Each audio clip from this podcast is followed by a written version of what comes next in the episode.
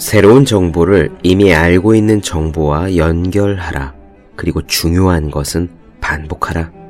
독일 기억력 챔피언 크리스티아네 슈텐거의 말입니다. 장기 기억으로 직행하는 지름길인 반복과 의미에 대해 조금 더 이야기해 볼까요? 뇌는 반복되는 정보를 중요하다고 인식합니다. 우리가 복습을 해야 하는 이유지요. 한 번 읽어서 외울 수 있는 사람은 없고, 열번 읽으면서 외울 수 없는 사람도 없습니다. 다만, 열 번을 읽어내는 사람이 얼마 안 될 뿐인데, 사람들은요, 열 번을 읽지 않고 나는 머리가 나빠 하고 포기합니다. 머리가 나쁜 것이 아니라 공부량이 부족한 거예요. 또한 뇌는 의미 있는 정보를 중요하다고 인식합니다. 의미가 있느냐 없느냐를 가리는 꼬리표는 감정과 연관성이에요. 감정이 실려있는 정보는 중요한 정보입니다. 박장대소하며 깔깔댔던 순간은 몇 달이 지나도 생생하고 창피했던 기억은 평생을 가지 않습니까? 공부를 즐겨야 하는 이유입니다. 그리고 연관성. 기존 정보와 연결고리가 많을수록 중요한 정보로 취급됩니다. 라틴어를 배우면 불어와 독어가 쉬워지고요. 수학을 잘하면 물리가 수월한 이유예요. 그러므로 공부 실력은 눈덩이입니다. 공부를 많이 한 사람이 점점 더 잘하게 된다는 뜻입니다. 책상 위에 놓기만 해도 공부하고 싶어지는 365 혼공 캘린더 장기 기억으로 직행하는 지름길의 한 대목으로 시작합니다.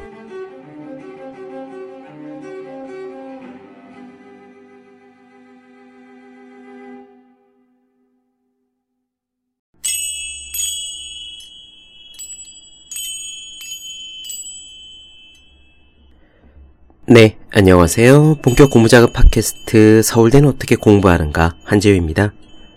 우리는 지금 에리 프롬 사랑의 기술 살펴보고 있습니다. 이제 사랑의 기술도 거의 막바지에 이르렀어요. 사랑을 실천하기 위해서는 어떻게 해야 하는가? 사실 사랑의 기술이라는 이 책에서 사람들이 가장 얻고 싶은 것이기도 할 겁니다. 어떻게 해야 사랑할 수 있느냐? 사랑을 얻을 수 있느냐라는 거죠.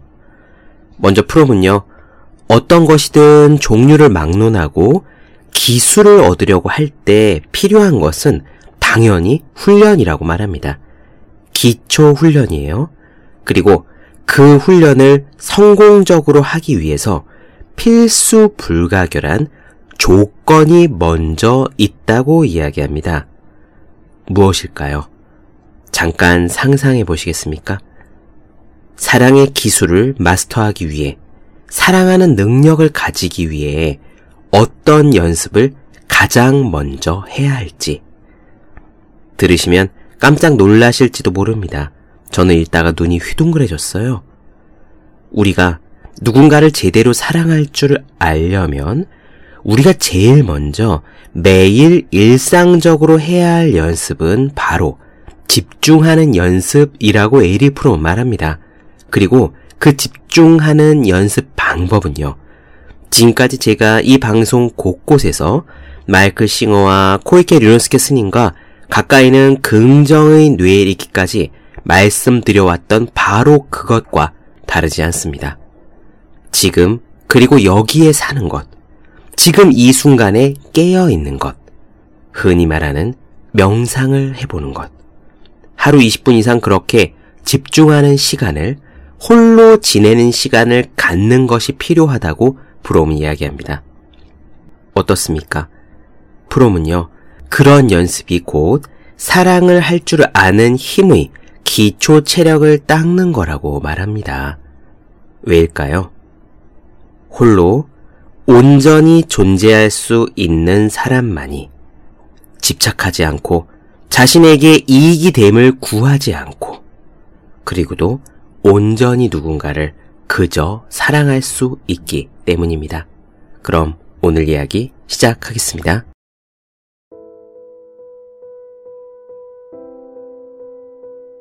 목공 기술을 다루든 의학 기술을 다루든 어떤 기술을 마스터하기 위해서는 훈련이 요구된다. 훈련된 방식으로 이 기술을 실행하지 않는다면 결코 어떤 기술이건 간에 숙달되지 못할 것이다. 그리고 정신 집중이 어떤 기술을 습득하는데 필수 조건이라는 것은 증명할 필요조차 없다. 어떤 것이든 기술을 배워본 사람은 누구든지 이 점을 알고 있다. 그러나 정신 집중을 하는 것은 쉽지 않다. 우리가 정신을 집중시키지 못한다는 것은 우리가 평소에 자기 혼자 있기 어려워한다는 점에 명백히 나타나 있다. 대부분의 사람들에게는 떠들고 담배 피우고 읽고 마시지 않고 조용히 앉아 있는 것이 불가능한 일이다. 기술을 배우는 일반적인 조건에 대해서 한 가지를 덧붙여야겠다. 우리는 보통 어떤 기술이건 간에 그것을 배우기 시작하기 전에 다른 많은 일들을 먼저 배워야 한다. 예컨대 목공 기술을 배우는 자는 나무를 깎는 법부터 먼저 배워야 한다. 피아노 연주를 배우는 자는 노래 연습이 아니라 음계 연습부터 시작해야 한다. 사랑의 기술을 마스터하려는 꿈을 가진 사람은 누구든지 훈련, 정신 집중, 인내를 실행하는 것으로부터 시작해야 한다는 뜻이 되겠다. 정신 집중은 보통 현대사회에서는 실행하기 무척 어려운 일이다. 정신 집중을 배우는 가장 중요한 단계는 독서를 하거나 라디오를 듣거나 담배를 피우거나 술을 마시지 않고 그저 홀로 있는 것을 배우는 것이다. 사실상 정신을 집중시킬 수 있다는 것은 홀로 있을 수 있다는 것을 말한다. 그리고 이런 능력은 사랑하는 능력의 불가결한 조건이다. 내가 자립할 수 없기 때문에 그저 내가 외로움을 견딜 수 없기 때문에 다른 사람에게 집착한다면 그 사람 또는 그녀는 나를 구해주는 사람일 수는 있겠지만 그런 식의 관계는 사랑의 관계가 아니다. 따라서 홀로 있을 수 있는 능력은 사랑할 수 있는 능력의 전제 조건이 된다. 두세 가지 매우 간단한 연습을 해보라. 예컨대 편안한 자세로 앉아서 눈을 감고 마음속에 있는 온갖 상념과 생각을 제거하면서 단지 자신의 호흡을 따라가는 것. 이렇게 하면서 자신의 호흡을 느끼고 더 나아가 나의 중심으로 들어가 나의 존재를 그저 느끼는 것은 큰 도움이 될 것이다. 우리는 적어도 매일 아침 20분 정도는 가능하다면 이것보다 더 길게 그리고 매일 저녁 잠자리에 들기 전에 이런 정신 집중 연습을 해야 한다. 이러한 연습 이외에도 우리가 하는 모든 일들, 예를 들어 음악 감상, 독서, 사람들과의 대화, 그리고 경치를 구경하는 것들에 전념하는 법을 배워야 한다. 바로 지금 이 순간 하고 있는 활동이 유일하게 중요한 일이 되어야 하고 지금 하고 있는 바로 이 일에 온전히 몰두해야 한다. 만일 정신 집중이 제대로 되었다면 지금 하고 있는 일이 무엇이냐 하는 것은 별로 중요하지 않다. 중요한 일이든 중요하지 않은 일이든 우리의 충분한 집중이 있다면 우리가 지금 하고 있는 이 활동은 새로운 차원의 현실성을 갖게 된다. 따라서 정신 집중을 배우려면 되도록이면 쓸데없는 대화, 다시 말해 순수하지 못한 대화를 피해야 한다. 정치 문제나 종교 문제에 대해 이야기하면서도 이 대화가 보잘 것 없는 경우도 있다. 이러한 경우는 두 사람이 진부한 표현으로 말하거나 그들의 마음을 이야기하는 대상에 기울이지 않을 때 생긴다. 나는 또한 쓸데없는 대화를 피하는 것이 중요하듯이 나쁜 친구를 피하는 것도 중요하다고 덧붙이지 않을 수 없다. 여기서 말하는 나쁜 친구란 꼭 누군가를 괴롭히는 사람만을 가리키는 건 아니다. 생활 궤도가 불쾌하고 음울한 친구들도 피해야 한다.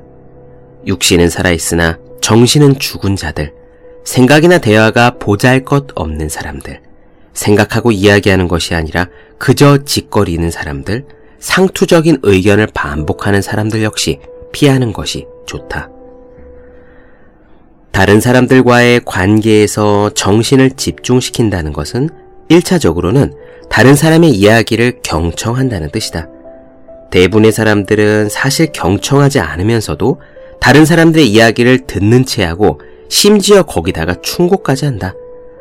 그들은 다른 사람의 이야기를 진지하게 받아들이지 않으며 그들 자신의 대답조차도 진지하게 생각하고 말하지 않는다. 이런 식의 대화는 그들을 피로하게 만든다. 그들은 정신을 집중시키고 듣는다면 더욱 피곤해질 것이라는 환상에 사로잡혀 있는데 사실은 정반대다. 어떠한 활동이든 간에 만일 정신을 집중시킨 상태에서 행동한다면 우리를 더욱 각성시키지만 반대로 정신이 집중되지 않은 모든 활동은 우리를 졸리게 만든다. 정신을 집중시킨다는 것은 전적으로 현재에 지금 여기에 살고 있다는 것. 따라서 지금 무엇인가 하고 있으면서 다음에 할 일을 생각하지 않는다는 뜻이다.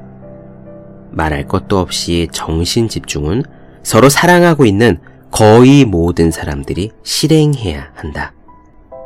우리는 자기 자신에게 민감하지 못하면 정신 집중도 배울 수 없다.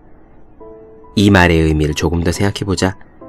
예를 들면 자동차를 운전하고 있는 사람은 누구든지 자동차에 민감하다. 소리가 작더라도 듣지 못하던 소음이 들리면 곧 알아차리고 엑셀레이터를 밟을 때 일어나는 작은 이상도 곧 감지한다. 같은 방식으로 운전하는 사람은 도로 표면에 약간 이상한 변화가 일어났을 때도 민감하다.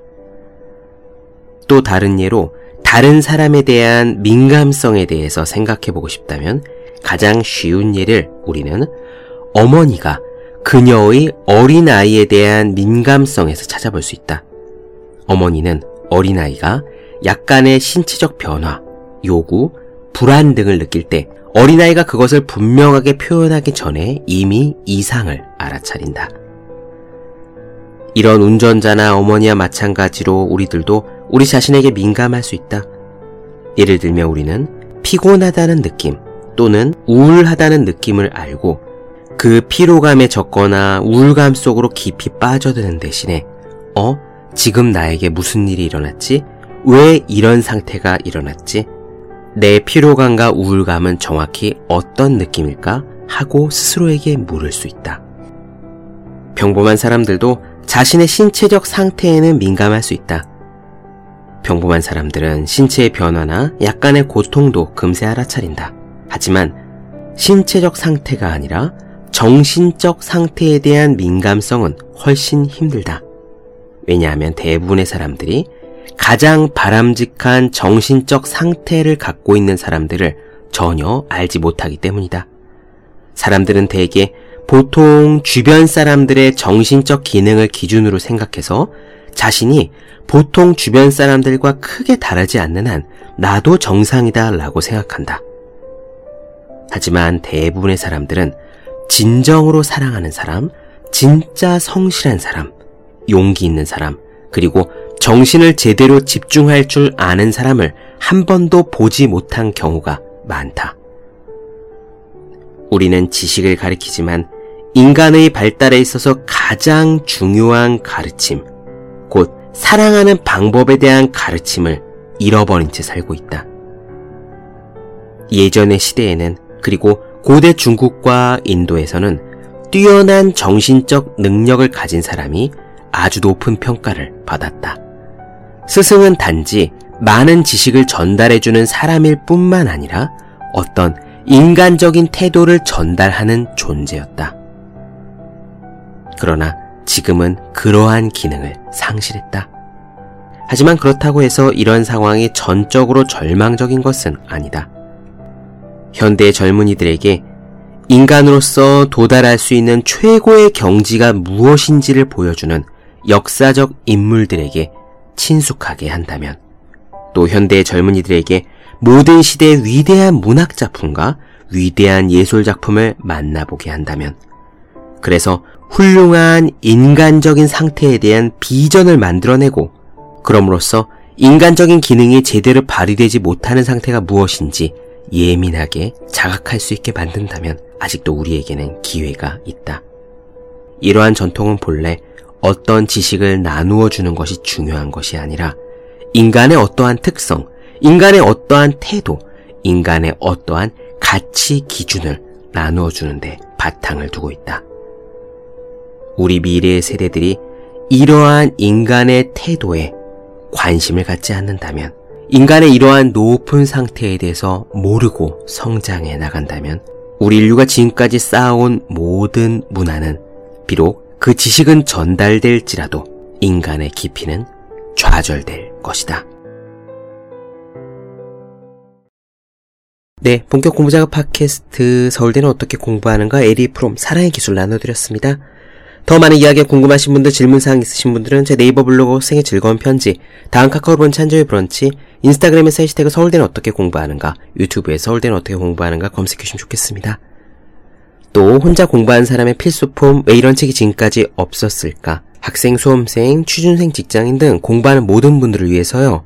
어떻게 공부해야 되는지 그 핵심적인 내용을 설명한 혼자 하는 공부의 정석, 그리고 책상에 올려놓기만 해도 공부하고 싶어지는 1일1 공부자 캘린더, 365 홍콩 캘린더를 아직 읽지 않으셨다면 꼭 읽어보셨으면 합니다. 분명 도움이 되실 거예요.